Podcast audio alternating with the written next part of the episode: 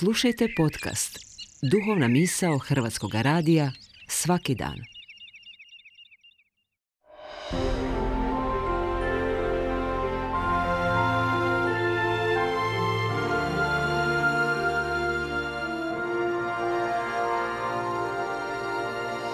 Duhovna misao. Urednica je Blaženka Jančić.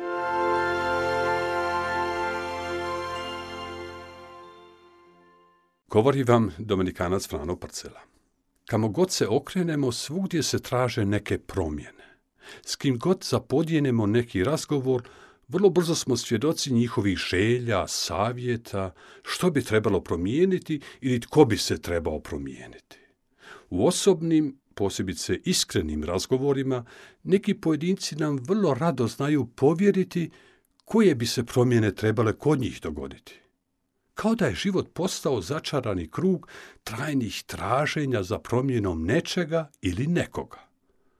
Dogod postoje želje za promjenama, znači živi smo. Ovo nije nikakva osobita ili čak kolosalna tvrdnja. Možda je više fraza nego li poticaj ili inspiracija za zamašni iskorak.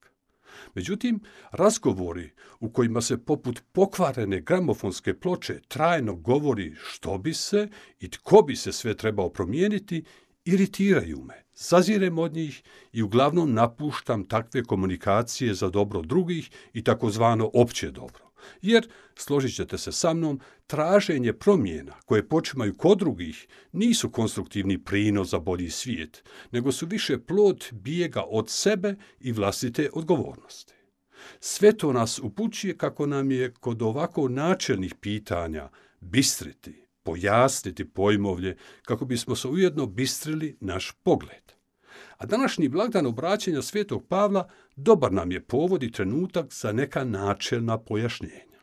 Naime, kada govorimo o promjenama, onda uglavnom mislimo o nekim detaljima, uljepšavanjima, trenutnim mijenama i raspoloženjima, izvanjskim dotjerivanjima.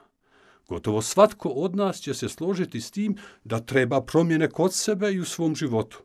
Pritom je uglavnom riječ o željama, a želje su nešto lijepo, poželjno i sad dolazimo do onog ključnog. Ne obvezuju nas. Želje za sebe i druge uglavnom nam daju dobar osjećaj da smo još u kontaktu sa sobom i da nismo po svema napustili druge, bližnje. Međutim, dobro znamo da je put do raja popločan dobrim željama. Stoga, svi mi smo pozvani na iskorak od želja k čežnji, od nekih promjena k obratu. Vjerskim rječnikom rečeno obraćenju.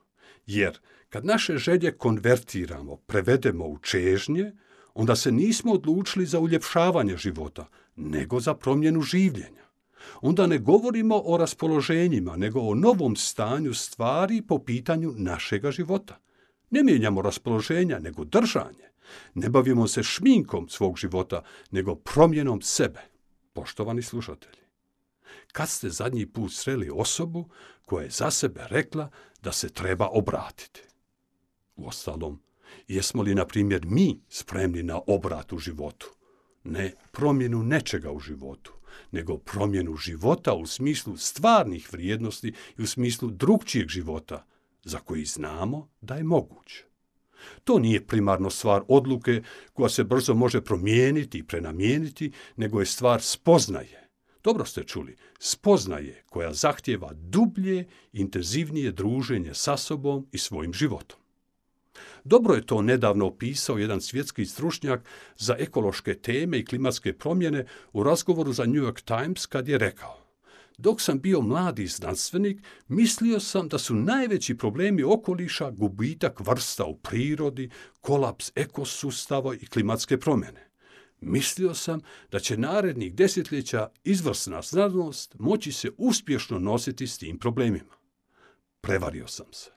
Najveći problemi okoliša su ipak egoizam, pohlepa i ravnodušnost. A kako bismo se s njima nosili, potrebna nam je kulturološki obrat i obrat duha. Završen citat. Bio je to dugi put do spoznaje koja je u konačnici polučila obrat, onaj obraćenja koje pak počima s novom kulturom ponašanja i novim stanjem duha. Ni sveti Pavao, čijeg obraćenja se danas spominjemo, nije promijenio samo neku perspektivu gledanja na život, nego je promijenio mjesto stanovanja svoga duha. Jer njegova vjera nije započela molitvenim frazama, nego promatranjem, novim promatranjem stvarnosti.